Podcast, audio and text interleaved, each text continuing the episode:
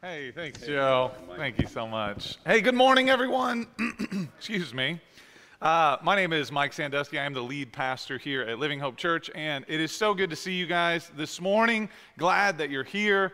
Uh, today, uh, we're going to be looking at uh, Luke 14 together, but I'm going to get to that in just a moment. Uh, we've been working through a series in Galatians, and last week, as I, as I preached, it was talking about, the passage was talking about walking by the Spirit or, uh, and not gratifying the desires of the flesh, and, and, or walking by the flesh, and, and really not pleasing God because we, we live according to our, our own personal uh, physical uh, desires and attributes, or desires and, and desires. And, and, uh, and as I was working on that sermon, I just, I actually felt um, like God had put a few chapters of the Bible on my heart. And one of those was uh, Romans 8, which we, we read through last week and talked about about. And, um, and really, I've, I've lately, I've, I've been feeling this challenge and this, this stirring from God um, to try to excuse me, in the sermons, uh, not just preach the Word of God, but equip you uh, with the Word of God, right? Okay, so, so uh, today uh, we are going to be doing something very similar to what we did last week, and, uh, and that is we're just going to open the Bible and we're going to read, and I'm going to break it down as we go, and we're going to talk about it.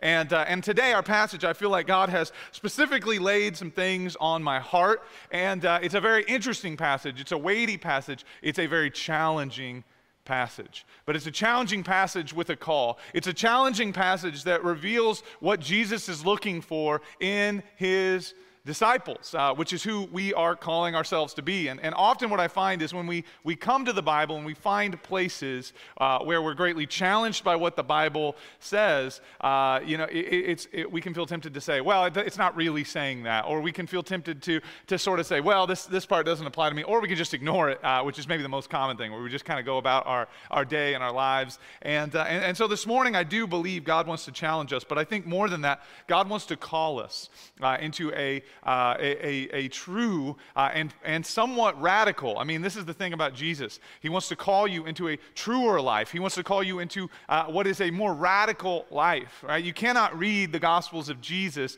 and come away with anything other than uh, this, this God man, uh, this Jesus, is incredibly radical by your and I standards, by the world's standards. And so today we're going to see some of that. And, and we don't really want to be a people who soften the sharp edges of Jesus, but rather a people who allow allow the Word of God to cut us, even when it's a little bit painful, uh, and to know that God uh, it prunes us and God shapes us and God. Really refines us by fire uh, through His Word into glory, into Christlikeness, into what is real life and real joy. Uh, sometimes, as we, we encounter the Word and we encounter hard things, or, or we go faithfully in life with God, it, it can be very, uh, it can feel painful. It can feel uh, like there's some suffering happening or there's some trials happening. First of all, the Bible says, hey, that's gonna happen. But I want you to know that uh, through those trials, God does gloriously good in your heart. Uh, and on the other side of trials, trials walked out faithfully uh, and, and, obedience walked out faithfully is, is joy and life and life abundant. What you begin to find is, is the things that seemed really radical uh, at first glance when we weren't doing them. Suddenly you're like, how could I do anything else? Uh, and my heart for you today is that as we read Luke 14, that you would, you would move this way, uh, that God would speak to us. Uh, I'll pray for us here before I read the passage. Um, but that my heart would be that you would hear what the word says, you would hear what Jesus says, that God would speak to you, that today he is going to do some cutting work, but he does cutting work like a surgeon. Uh, you know, you think about that. If you, if you got darkness or cancer in you, you know, uh, like a surgeon has to go in and cut that out, and it's painful, and, uh, and yet it leads to life, and uh, it gets rid of death. And today, as we read the word of God, it's going to be like that. It's going to cut us a little bit today, but hopefully cutting out sin, hopefully cutting out the flesh, uh, and leading us to be a people who walk by the Spirit. Because the way Jesus talks today, it, he directs us to be His people, His kind of people. Um, and, uh, and probably there are some radical shifts in your life that Jesus is calling you to. And, uh, uh, and you, uh, he, wants, he wants you to walk with him into these things. So let me pray for us, and then we'll read. We'll just begin reading. We're going to work through this passage. Um, Heavenly Father, I ask that you would just bless us this morning. Lord, let your word shine through as I read it this morning. Uh, Father, I just I pray that, that, that, that you would just soften hearts, open hearts. Um, Lord, as you come in to, to do some work in our lives, I pray for real power, that, that Jesus, you would make us more like you, that you would make us a people uh, who go where you call us to go and who do what you call us to do, even though we feel unsure, even though we feel unequipped, even though we feel scared or fearful or worried that we'll fail or look bad, uh, or we just will be you know, we won't feel like we're in control. Lord, I pray you would still send us and that you would shape us and forge us into your people. Lord, the world around us is dying. There's so many places in our city where, where Christians are not going. There's so many places in our city where your word is not being preached. Uh, and Lord, too long have we sat back and just listened to the word and not di- done what it tells us to do uh, in so many ways. Uh, we may personally apply the word, but often, Lord, you're calling us to go places that we're not going. Lord, I pray this morning you would stir us. And Lord, I pray you would have your way in this church, that your word would be preached, that your truth, uh, Lord, would shine through. And uh, Father, that you would take this church into your hands and accomplish your purposes. The reality is, your kingdom is coming, your will is going to be done, Lord, regardless of what uh, we do in this room. But God, I pray we would say yes to you and we would go with you into the dark places. We would go with you to the places you're calling Christians to go. And God, we would see your kingdom on display in a way uh, that we would not see otherwise. Jesus, in your name we pray. Amen.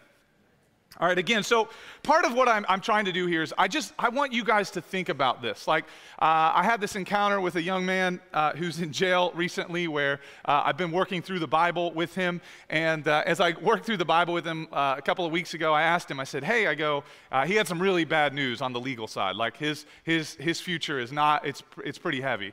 And he's a young guy, 18 years old. And and, uh, and I'm like, I asked him how his faith was doing, and, and he said to me, you know, it's actually, it's really hard. Things are really hard, but I think my faith is stronger than ever.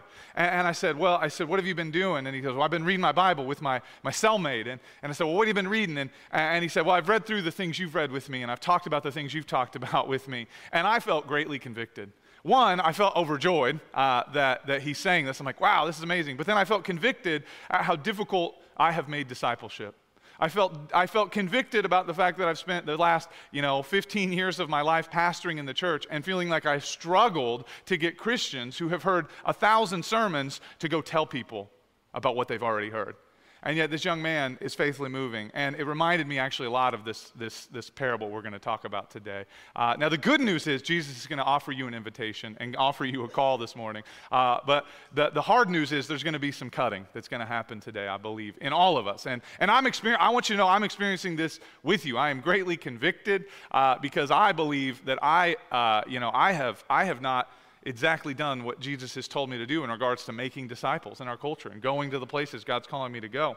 Uh, and so we're going we're gonna see that today. But as I read this, think about this. Like, this is, this is, this, it's simple. You just read the Bible and you talk about the Bible. And, and, and you can do this. And there are, there are chapters of the Bible that you could do what I'm going to do with this morning. And I would encourage you to think, who can I do this with? Who can I, where can I go? Uh, and you might have a list of people you want to go to uh, that say no.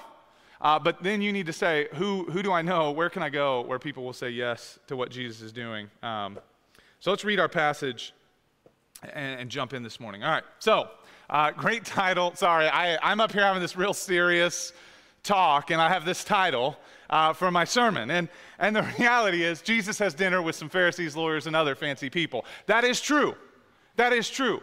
Uh, that's what this chapter is about. So let's, here's what it says. It opens up here in Luke 14, and it says, one Sabbath. Okay, right here. What's that? Well, let's get the context. One Sabbath. A Sabbath uh, was a Saturday for uh, the Jewish people. Uh, and what this was, was it was a day where you did no work. It was a day where you rested and you worshiped God. Uh, and the, the, the, heart of the Sabbath was essentially to keep people from being workaholics, uh, right? We live in America, the land of the grind. Uh, we do not rest because we want everything to be in our control. We want to grind and go for it. Back in this day, the Sabbath, you didn't do any, any work. And it wasn't meant to be a curse. It wasn't meant to be a burden, it was meant to be a blessing. Um, and so one Sabbath, Jesus went to dine at the house of a ruler of the Pharisees. Wow, okay. That's pretty interesting, right? I don't know how much you know about Jesus, but Jesus and the Pharisees kind of historical rivalry, right? Well, what's it say? Jesus went to dine at the house of a ruler of the Pharisees, like a Pharisee of Pharisees, and he goes to his table and he sits down with him. That says something about who Jesus is, right? That says something about what kind of people we could be going and sitting at the table of maybe people that don't like us very much. It says he goes and he, he has dinner with them. They were watching him carefully. Right, we avoid these kind of people. and you think about this and watching Jesus carefully. They were trying to trap him. I mean, so it's fine. Immediately, if you're like, oh, this is a nice, look at these Pharisees. They're like, come on in, Jesus, we love you. No, they're inviting him in to sort of trap him, to question him. Right, it says, he was there at the house of the ruler of the Pharisees, and they were watching him carefully. And behold, there was a man before him who had dropsy. It's an illness, a condition. And Jesus responded to the lawyers and Pharisees. Okay, let's stop right there. He's invited to this dinner. They're watching him carefully. Who is there, right? Let me, let me ask you. I don't know about you, but the courtroom setting is an intimidating setting. Judges and lawyers are intimidating people to be around, especially if they're after you. Now, personally, by the grace of God, I've never had a lawyer after me. Uh, some of you have had lawyers after you, right? That's one of the worst things that could happen uh, in, in, in, a society like ours is you got lawyers after you. And here we have Jesus, the Lord of glory. He's been invited to dinner. They're watching him carefully. The religious leaders, people with societal power, people with great influence, people who were considered authorities in the church, and their lawyers are sitting there at table watching him carefully. And what does Jesus do? I love this guy. I love Jesus. He's so, I mean, if this doesn't inspire you and stir you, it says he responded to the lawyers and the Pharisees, saying, Is it lawful to heal on the Sabbath or not? Right, so they're, they're ready to catch him, and he's like, I got one for you. I got one for you. Here's, here's the guy who, who needs healing. We're on the Sabbath. And he looks to the, the, the rulers of the religion and the law and the lawyers. And he says, Is it lawful to heal on the Sabbath or not. But they remained silent. Then he took him and healed him and sent him away. And he said to them, Which of you, having a son or an ox that has fallen into a well on a Sabbath day, will not immediately pull him out? And they could not reply to these things. I want you to know here, this passage says a lot, right? That we've just, we've barely, like, I hope as we do what we're doing, last week and this week, what you begin to realize is how full the Word of God is. How, how these six verses that we have just read contain so much uh, for us to, to look at and, and, be inspired by. This isn't just about cold study, this is about encountering the Lord of glory who comes and actually confounds, he's confounding the wisdom of this world. Right here, he's doing it. He's confounding the religious elite of this world, the Pharisees. He's confounding the lawyers and experts in the law of his day, right here and now. And he's doing it pretty effortlessly. And yet, at the same time, he's demonstrating the Lord of glory's mercy and justice and love and power. Right? He doesn't just ask a theological question, he moves in Holy Spirit power, and a man is healed through Jesus' boldness. And they could not reply to these things. While he's sitting at the table, it transitions here. Verse 7. Now he told a parable to those who were invited. All right, so there's a lot of fancy people at this party, right? Pharisees, lawyers, and fancy people. And he told a parable to those who were invited. When he noticed how they chose the places of honor, saying to them, When you are invited by someone to a wedding feast, do not sit down in a place of honor, lest someone more distinguished than you be invited by him. And he who invited you both will come and say to you, Give your place to this person. And then you will begin with, the, with shame to take the lowest place, the place. But when you are invited, go and sit in the lowest place, so that when your host comes, he may say to you, Friend, move up higher. Then you will be honored in the presence of all who sit at the table with you. For everyone who exalts himself will be humbled, and he who humbles himself will be exalted. All right, so here you might be like, oh, that's, a, that's like a nice little moral lesson from Jesus. Guys, he's saying something way deeper than this. Right, he's encountering this high class of people right in their heart. He's hitting them right in their heart. They were the educated, they were the wealthy, they were the powerful of their society. And they led with those things. Right, this isn't about some like some like uh, practice or uh, or custom that happens at dinner table. You know, like this isn't like you should overthink Thanksgiving in a couple of weeks and be like, oh, what's the most? I'm going to sit at the kids' table, so that grandma tells me to come sit at the adults' table, and I'm honored before all my family. Right? Like that. That like now, obviously, there's there, that principle can apply. But what he's saying here is he he literally says at the end, he says, for everyone who exalts himself will be humbled, and he who humbles himself will be exalted. And the idea here is he's going right for the heart uh, uh of of these people. And I will tell you, you and I live in a culture of great pride. We live in a culture uh, uh, of exalting yourself. Right? You put your hustle out there. You put your life out there. We have social media where you know you put these things out, and it's just baked into our culture who we are. And I want you to know that Jesus wants to. He wants your heart. Right? And, and, and, when, and part of him wanting your heart is that he realizes there are things that have grown onto your heart that are not good, and he wants to go in and cut them out. And this is one of them. This process hurts. Right, he's saying this, by the way, he's bold. Right, he's sitting at the table. He's not just talking about this to talk about it, he's pointing out something obvious in the room. I want you to hear this. Jesus will point out things obvious in your heart. He will point out things obvious in this room, and he is, he is fearless. And yet, man, he's so good because he just he heals a guy gentle and merciful. And then he sits and he calls out things boldly in the middle of the room. He wants to call out things boldly in your heart. And my prayer is that today he would do this, right? He would do this. He goes on, he says, uh, he said also to the man who had invited him, who might at this point be regretting it a bit, uh, to be honest, uh, said to the man who invited him, the boldness of Jesus here, I love it. When you give a dinner or a banquet, do not invite your friends which are who's in the room right now, uh, or your brothers, who are also probably in the room at this moment, or your relatives, who are also in the room, or rich neighbors, who are probably in the room right now, lest they invite you in return and, be, and you be repaid. But when you give a feast, invite the poor, the crippled, the lame, the blind, and you will be blessed because they cannot repay you. For you will be repaid at the resurrection of the just. Jesus is just giving, he's saying, hey, like, think about this. In your life, when you, when you create, you have, you have space in your life to spend with people. You have space in your life to invite people in. Who do you invite in? Do you invite people who have no one to invite them in? Do you look for people who, who are on the edges, who maybe they can't repay you, who maybe it would be awkward if they're at dinner with you? And here Jesus is, is encouraging us to think about this. He's going to get a little deeper on this idea.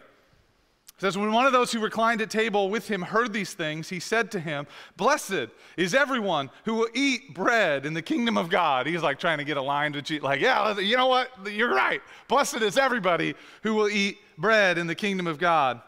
But Jesus said to him, It's like, oh no. Uh, yeah, this is, a, this, this, this is one of the most, like, Jesus is about to get into one of the most intense little mini sermons that he ever gets into. So he looks at the guy who says this and he says, A man once gave a great banquet and invited many. And at the time for the banquet, he sent his servant to say to those who had been invited, Come, for everything is now ready. Okay, let me set, let me set the scene a bit here. He's sitting at the dinner table right, at a ba- great banquet with all these guys, and he's saying, a man once gave a great banquet and invited many. This man in this, in this parable is, represented, is representing God. Right? God has, has, has created a great banquet, He's created a great feast, bread that came down from heaven. That's Jesus. And God is calling people, Come, come, all who labor and are heavy laden. Isaiah 55, come, buy and eat without money and without price. God's inviting many in.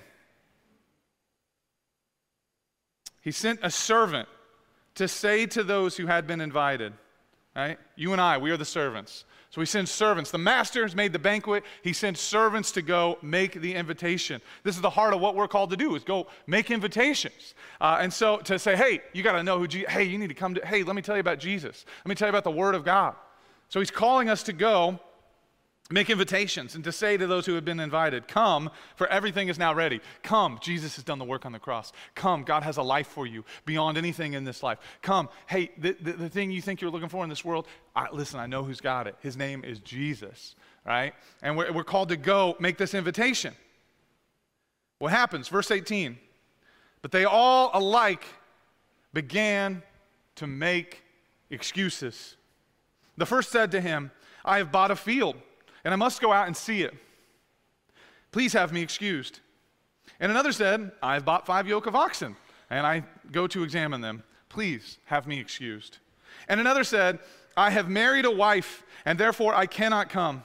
So the servant came and reported these things to his master. Then the master of the house became angry and said to his servant, Go out quickly to the streets and lanes of the city and bring the poor, the crippled, and blind and lame. And the servant said, Sir, what you have commanded has been done, and still, there is room. You hear that? Many invited who say no. Go to the desperate, go to the broken, the needy, those on the fringe. He says, It's been done. And they came, and yet there's still room.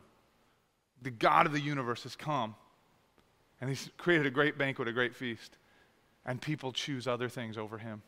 You might be doing that right now.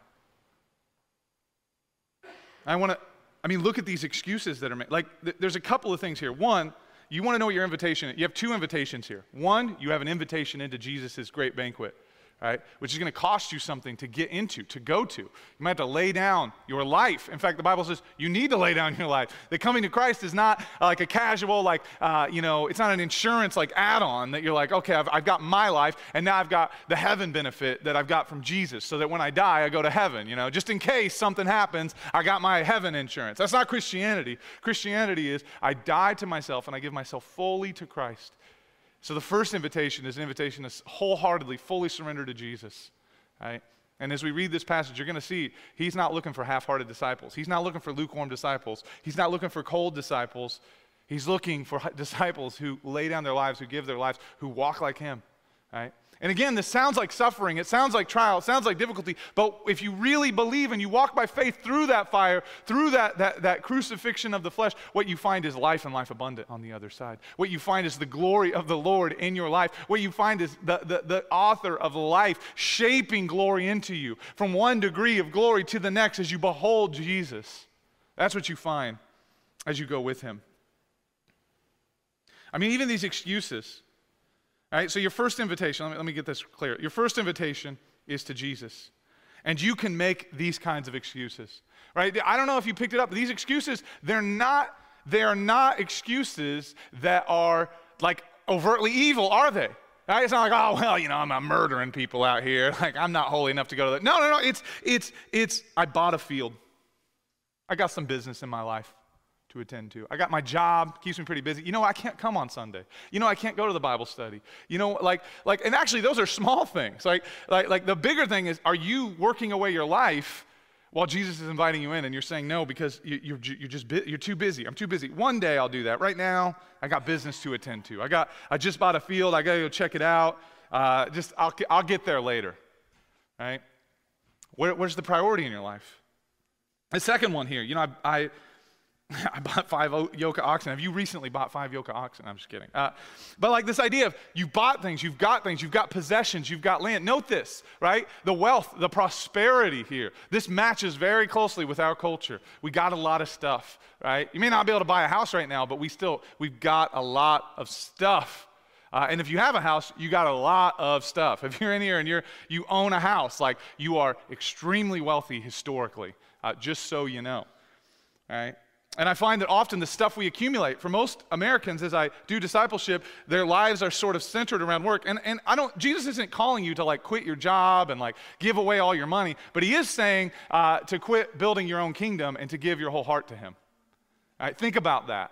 Because it, it, it's, it's, it's, a, it's a shift you need to know. Like, not, uh, work is good, but work isn't life right? And, and, I think most of us, a lot of times, this is where this is where we can be, where we're we have all this stuff, and our life is so full of maintaining that stuff and acquiring more stuff, so we always have excuses, right? Well, I just I work too much. I work too much. I don't have time uh, to read my Bible. I don't have time to make disciples. Right? Who made you? Who created you? Ephesians 2 said God made you as His workmanship with things for you to walk in that He preordained, that He's given to you. He's got a, a, life for you and a call for you. The problem isn't on His end, it's, it's that we make excuses. We put things in the way of God's invitation, right? So, first, that's the first invitation is to Jesus. And I want you to ch- really ask yourself, what excuses are you making, right? If Sunday morning is you come in and you feel I feel so full, and then in the week you just get back into building your kingdom and, and focus on your life, And you're not just saying, Jesus, today is your day. My heart is yours. Everything about me, it, my whole life, my time, my energy, every moment of my life is yours, Jesus. Use it how you want. My talents, my gifts, right? God didn't just give us talents and gifts so that we can use them to build our kingdom and build our wealth, right? That's how our culture tells us to operate. But Jesus is saying, you know, He's, he's gifted us for His purposes, and He's inviting you in. All right, so the first invitation is to Him. The second invitation is to be this servant, right? Which means which means you will make invitations to people who make excuses. You will make invitations that get refused, and that's painful. Right? Some of you in here, you've tried evangelism, you've tried inviting people to Jesus, and they said no, they made excuses, they didn't want to hear it, so you gave up. But Jesus is inviting you. He's saying, look at this, right? One, he wants us to invite everybody. But when the people who don't come, that we expect to come, he says, Go into the streets and the lanes of the city. Go out to where the people who, who aren't church people are at. I, got some, I got a couple of young guys I've invited into church, and, and, um, and uh, they were pretty honest with me. They're like, We like reading the Bible with you, but we don't feel very comfortable in your church. Greatly convicting. Greatly convicting. Unfortunately, we've kind of built like this, this, this middle class kind of church that's comfy and cozy and in, literally in a place called Country Club. That's the city that we're in. And I'm just like, man, that's convicting to me, right? It's not that it's overtly evil, but it's like, man, like, what are we building? Where are we going? And if we're here, like, I think this is great. Like, we can get together, we can worship Jesus. But if we're not flooding to the city, if we're not going to the places where people who wouldn't come here are, are we really operating the way Jesus has called us? I mean, I just, it's so plain, it's so clear. And the truth is, is that if you spend a lot of time around, you know, poor, crippled, blind, lame, troubled, marginalized people, you'll realize there's a reason our society pushes them to the fringes. It can be hard, it can be difficult. Right? Last Sunday, for the first time ever, I, uh, you know, we, we got a team. We're just trying to, you know, somebody said to me once, they were like, man, how can we get people to kind of flood Living Hope Church? Because, like, what God's doing here is so great. And I just felt like the Holy Spirit said, hey, I want Living Hope Church to be a church that floods the city, right? And I think that's who God wants us to be. And, and so we're starting up these ministries and we got stuff going on, but I'm telling you what, right around you, in your neighborhoods, right? Like in your kids' lives, if you have kids, in your friend's life, uh, you know, in your, there are people around you you could just begin to make an invitation to. And they may say no. But Jesus doesn't say, I'll give up. He says, just keep, keep making invites. Like, and what I have found is that as we faithfully make invites, as I faithfully go and, and try to evangelize, uh, what's funny is I, I, you know, I've been more bold sharing the gospel than I've ever been. But most of the people who, who, who have responded positively to the gospel, uh, they're people that I would not ha- have expected. There may be people that I wasn't necessarily in relationship with. But I read this, by, I read it, and I was like, you know, I'm just going to go anywhere and everywhere. And God just kept opening doors. And, and so last week, um, it's a long story, but it's a crazy story. I ended up, you know, we're, we're, now, our church is part of uh, some, some jail ministry. So we're going and we're preaching the gospel. Uh, and so last week I told you, right? It was the first time we were going. I'm trying to get in there where we got a team of people going because I was nervous because literally, like, you go to the jail and, and they walk you in, and then, like, the inmates come in and then they lock you in there. And, and so I was like, that's a little intimidating, right? Uh, I don't know how serious the crimes are uh, these guys are committing. You know, maybe they have a thing for beating up biochemists or pastors or something like that. Uh, or they really hate the, the combo. And so I'm like, you know. Uh, and, and so I go and, and I'm nervous. And, and honestly, I even said to you, more of me didn't want to go than wanted to go. And I was being honest, right? Like, I, I again, I think in our culture, there can be this pressure, this idea that somehow pastors are superhumans. Somehow people who preach are superhumans. But the reality is, we have these treasures in jars of clay. The glory of God is, is what is glorious in us. And we are, are people who are, who are broken and, and we're being made glorious by God. But like it, Paul said, that when I'm weak, God is strong. And so I went in weakness, and, and very much it was amazing because as I'm preaching, I'm like, guys, I really feel like I'm going in weakness. And I was, I was genuinely nervous. And I went, and it went incredible. And it was amazing. And I was convicted, right? I hope you know, like, right? Part of walking with Jesus, I am regularly, often commit, con- convicted. And I actually find the more bold I am, the more faithful I am, the more convicted I get. It's like as I walk by faith and I walk by the Spirit, the, the heat of the Spirit in these places, I'm like, I have not been here before, and I know you've been calling me to go places like this. And the Spirit's not like, the Holy Spirit's not like, well, how dare you? You've been completely rejected. The Holy Spirit's like, I've got a better identity than what you have taken. I've got, I've got a better version of a pastor than what you've settled for, Dusky. And I'm like, ooh. And, and, and here's the truth God has a better life than what you've built for you. He's got a higher call, but it is fiery you will often, like, to really walk out that. I mean, the Bible says we walk by faith, not by sight. It says that when we're weak, he's strong. 2 Corinthians 1 through 5 is a, is a great set, a, a, great place in the Bible to read. And, and as we go into these places uh, with faith, like what you'll find is, is, well, it'll be convicting, but you'll see the glory of God. And so I go into this space and I go into this place and, and I can immediately, a few things are immediately obvious. One, you know, God has gifted me for speaking the Bible in plain language. Like, like if you want to know something about Jesus, right, he, he, he talks in ways people can understand. And I'm, I'm so devastated and I'm so heartbroken because there's this weird like movement towards like these weird, very formal high church things happening happening in our culture, happening in our world right now. And, and I'm just like, this is so unlike Jesus, right? He's out here talking about sheep. He's out here talking about sowing seeds. He's out here talking about lost coins. Why is he doing this? He's doing it because he wants people to hear, he wants people to know. So he speaks with simple language. And I want you to know, like, the bar has weirdly been set in our culture that you have to be, like, really articulate. And Jesus is like, the king of glory is out here talking about lost coins. Now, you can do this. You can take simple stories from the Bible and tell people these stories, right? I was just, I was thinking this this morning. I thought, man, as I was praying, I just felt like the Holy Spirit said, You are already more equipped for the work Jesus is calling you to. Because the main work isn't work, it's faith. It's faithfulness. It's saying, Lord, I don't have it. I'm going to go because I know you do. And God will begin to bless you. It's going to your neighbor and inviting them in. You know, there's some neighborhood, there's this like this house in our neighborhood that, you know, it's, it's a little bit wild and there's some big dogs. And so we're, we're a little bit nervous that, you know, let our, let our kids just run over there, you know. And, and, but it's like, but at the same time, I'm like, you know what? Like, God, I, I, I you know, I don't think there's any particular hazard, but we just begun, you know, our kids go, they play. We've never really said no other than when it's really late uh, or if they're grounded or something like that. And, and it's just funny because, like, these kids have kind of slowly started to trickle into our yard. And, and one of these little girls, like, trickled into our house. And, and then, like, we're eating dinner and we're like, oh, hey, why don't you, why don't you have dinner with us? And then uh, she has dinner with us and she's just like, this is amazing. Your house is so amazing. I love this place. And I'm like perceiving in this little girl and I'm like, man, like, like, Jesus sees you and you don't feel seen. You, like, you feel lost and rejected. And, and, and I'm thinking, man, like, Lord, why have I not had more kids in my neighborhood, in my house recently? And, and like, eh, eh, you know, they're just running around neighborhoods looking for families. And we got a, house, we got a room full of families, and these kids aren't in your homes. Right? And, and here's the thing it's going to go messy. It's going to go wrong sometimes. Stuff's gonna, not going to work out perfectly. Uh, I don't know if you've read the Bible recently, but it did not go great for Jesus. He called one disciple who helped get him killed. But he doesn't say, whoa, whoa, whoa, be really careful. He says, Go, therefore, into every nation, making disciples, baptizing them in the name of the Father, the Son, and the Holy Spirit. And behold, I am with you always to the end of the age. And then he says, James is like, uh, consider it joy when you face, face trials of various kinds. Ministry will go wrong. Your invitations will go wrong. Stuff will go wrong. You'll have conflict in the church. Churches will have issues. People will sin. But we cannot live our lives trying to build a system that never fails.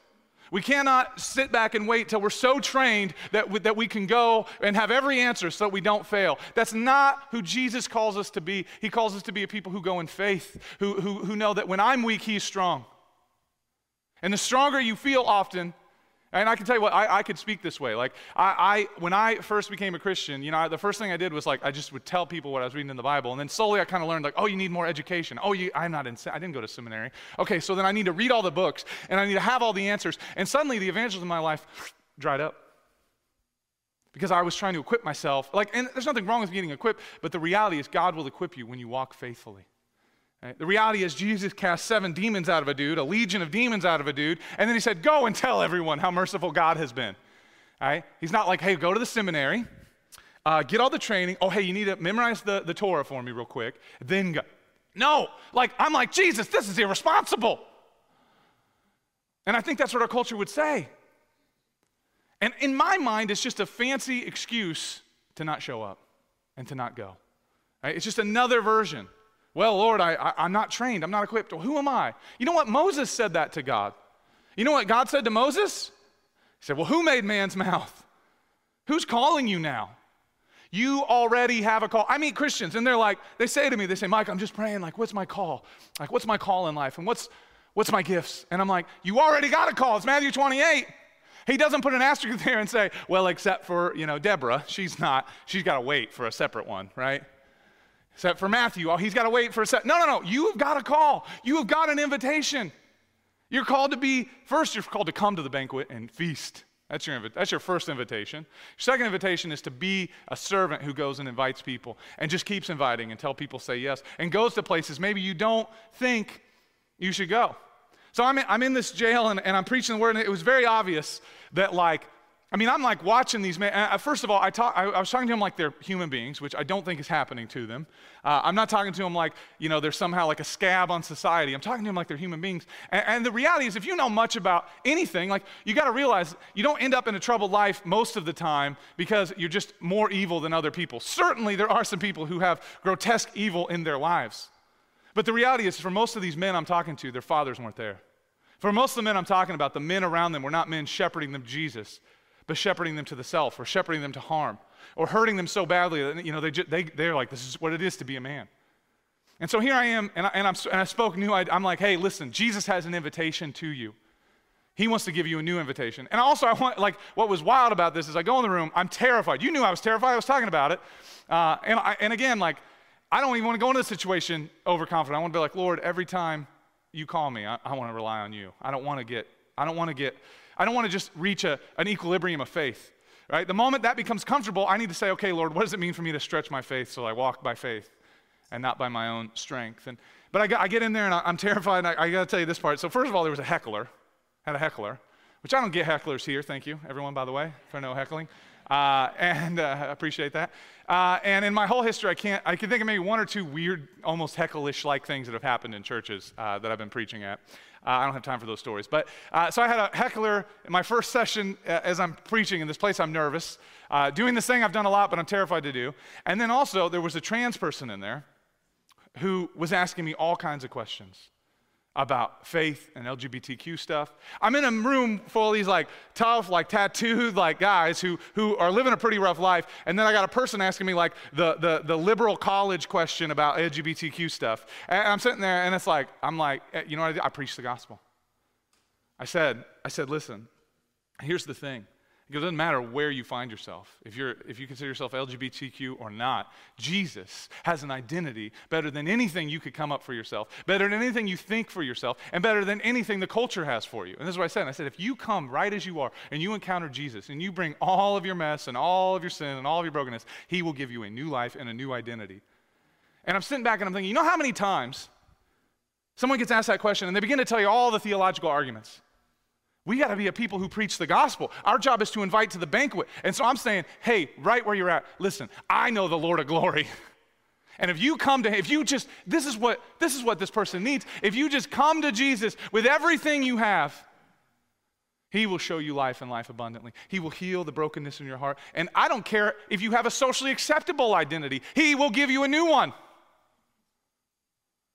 I, I, I, ended up telling these guys, like, you know, I, I, had a job before I was a pastor. I quit that job, and I, you know, I took a job as a pastor. But, you know, and, and, and it was funny because I, I was hesitant to tell the story. I don't even know how it came up, but I'm, I'm well, you guys know me. I, t- I tell my story probably too much sometimes. But I, I'm telling the story, and, and it was funny because it, like, I could tell they were all like, whoa, like, you know, there was a cost to you doing what you do. And I, it, was, it was like, man, like some very basic Christian things seem to really resonate with them. I've preached long enough that you can tell when people aren't listening. You can tell when people are ignoring you. You can tell when people are patronizing you. And certainly there were guys in that room patronizing me while I'm talking. But you know what I know? Here's the thing they could all have been patronizing me. As long as I'm preaching this, I don't care. Because you know what? I know the Lord of glory and what he can do. In fact, if they're all patronizing me, it might be more effective. The point is this is, is, is you know, we, we've got to be a people who, who say yes to the invitation. And we've got to think about this. Are, are, you, are you in the place right now where you're the servant who's saying no? Who's got a million excuses? You're just putting it off. Here's the thing it's not about, it, it, it is about a full surrender. It really is. But it's also about saying yes to Jesus. And maybe this week, Maybe this week it's just, you know what, I'm gonna say yes. I'm gonna, I'm gonna, I'm gonna, I'm gonna, I'm gonna give my time. You know, the no, it breaks my heart. It shatters my heart when people say to me, Mike, I don't have enough time to read my Bible. I don't have enough time to pray. Because you do. And I'm not bold enough to be like, that just sounds like an excuse. but the truth is, you know, we know, right? We just know. And, and here's the thing if your life is literally just busy, busy, busy, busy, busy, busy, busy all the time, you got to ask yourself did God call you to that life? He did not. He called you to Him, He's inviting you to Him. And what makes me so sad, and this is, I mean, it, it is devastating to me because I look around, we, I think because, like, note also in this passage, the people who have a lot are not interested in Jesus. And you and I, we are people who have a lot which means it's easy to make excuses. It's easy to think that we're, we're, we're in Christ when really we're living a Christian flavored life, but we're really building a different kingdom. Right? And this is, I mean, this is a hard, hard passage. And actually, Jesus says even harder things here in a minute. Let me, let me, let me just, let me read them. Um, and we'll wrap up soon. But, I mean, just note again, those who have a lot, it's hard. I mean, actually, the Bible even says that. Jesus says, the rich young ruler comes up to him. This rich young guy comes up and he says, How can I inherit eternal life? And Jesus says, um, you know, that, you know the, do you know the commandments? And he's like, Yes, and I've done them, I've lived them all. And, and, then Jesus says, Go, sell everything you have, and come follow me. And, he, and it says he had so much stuff, and he looked sorrowful, and he turned away from Jesus. All right, this note here that says, it says that after they invited all the, the people who had stuff, and then they invited all the people from the streets, it says there was still room there was still room. And I just, man,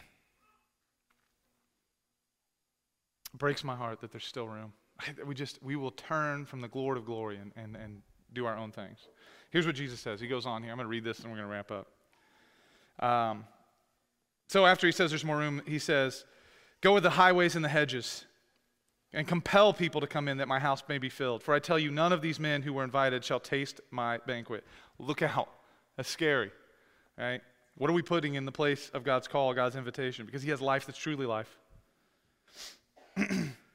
he goes, and, and then this next passage says, Now great crowds accompanied him. Think about this. Great crowds accompanied him. And he turned to them and said to them, If anyone comes to me and does not hate his own father and mother and wife and children and brothers and sisters, yes, even his own life, he cannot be my disciple. I know when you read this, the very first thought is, He can't really mean that. The great crowds accompanied him, and he says this Man, he is a God of boldness. It says, Whoever does not bear his own cross and come after me cannot be my disciple. For which of you, desiring to build a tower, does not first down or first sit down and count the cost whether he has enough to complete it? Otherwise, when he has laid a foundation and is not able to finish it, all who see it begin to mock him, saying, This man began to build and was not able to finish. Or what king going out to encounter a king, another king in war will not sit down first and deliberate whether he is able with 10,000 to meet he who comes at him with 20,000? And if not, while the other is still a great way off, he sends a delegation and asks for terms of peace. So therefore, any one of you who does not renounce all that he has cannot be my disciple. Jesus is calling you to full surrender. Right? we don't, we don't like this passage. I mean, I, I could just tell you. I know, because I, I, when I read it, I'm still like, oh man, but it's my flesh. It's my flesh that pushes against this. But he's saying you got to give it all, every bit. And, and, what he will give to us is his life. You know, we sing that song, uh, it's actually in the scriptures, but um, there's songs often say, you know, he turns our ashes into beauty. And, and, I think the thing is, we see our ashes as our brokenness and our sin, and Jesus is like, much of what you worship in your life, much of what you live for in your life is actually ashes, but you see it as treasure. But as you give him even things you think are treasure, he will give you what is life, what is true life. This is the invitation. And finally, he says, Salt is good, but if salt has lost its taste, how shall its saltiness be restored? It is of no use either for the soil or for the manure pile. It is thrown away. He who has ears to hear, let him hear. Right? If salt just turns into flavorless tiny rocks, it has no purpose. Right? Salt loses its saltiness. Are we Christians who have lost our saltiness? Have we lost the fire? Are we, are we, just, are we just living a Christian flavored life, but it's not, it's not full of Christ, it's not full of the Spirit? We got to ask ourselves this. And finally, he ends this chapter by saying, He who has ears to hear, let him hear. I would encourage you to read this chapter on your own. I would encourage you to ask Jesus, Hey, what do you have for me today? And I would encourage you to say, Lord, speak to me. And if you're here this morning, the band can come. If you're here this morning and, and you're saying, I want to give my life fully to Jesus, like I want you to know, I, I, like I hope, I hope that, that even as I say this, you don't, it's not that we got to jump a bunch of hurdles. It's that we literally have to give our whole life to Jesus. And as you give your whole life to Him, every second, every ounce, every idol, every family member, every relationship you entrust to God, He will bless and turn into glory. But if we cling to anything more than we cling to Jesus, we'll kill it and we'll find death every corner. And I just encourage you this morning to say yes to Jesus. If you're here and you're in Christ, He's calling you to be a servant who goes and invites people and invites people until you find people who maybe uh, you wouldn't typically go to, but, but the Lord is inviting. And at the end of all this, I, I do also want to say is, is that it's not like the success that you have, like it's not about, you know, going, like I said, even if I preached last week and I'm completely being patronized, it's not about how well they hear me. It's about me going when Jesus calls me. Does that make sense? It's not about how successful you are at evangelizing. It's about you going when He calls you.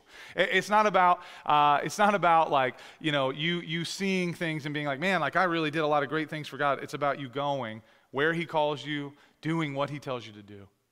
Uh, and so that would be my invitation. And as you do that, He will bless your life he will show you His glory. So let's pray. Heavenly Father, I do just ask this morning you would bless us. Lord, as we just read your word this morning, I, I pray that it would go deep to our souls. That, that, that, Father, this is your word to us, this is your revelation to us. There are things in here that are clear, that are obvious. Um, it's your word. And Lord, I pray that it would just it would go deep into our souls, that you would create in us a burning desire to say we're all in. That Lord, every bit of our lives, we would say, Lord, what do you want to do with this time? God, who do you want me to invite? Who do you want me to invite into my life? Who do you want me to invite into your kingdom? And Father, when you call us to go, we would go. What you call us to do, we would do. What you call us to lay down, we would lay down. And Father, I ask that you would just uh, stir us, God, to break those excuses in our lives, to knock down those barriers. Uh, God, to really ask ourselves, am I living for God's kingdom or am I living for mine? Am I building my own kingdom? And, and Father, I pray that we would just become a people of radical uh, sacrifice, radical generosity of our time, our energy, uh, our, our, lifestyle, our kingdoms, uh, for the sake of living the life that's truly life. The life that when we get to, we say, Where else would I go? And who else would I follow? And what else would I live for? Jesus, I pray you do all these things in your name. Only you can do them. In your name we pray. Amen.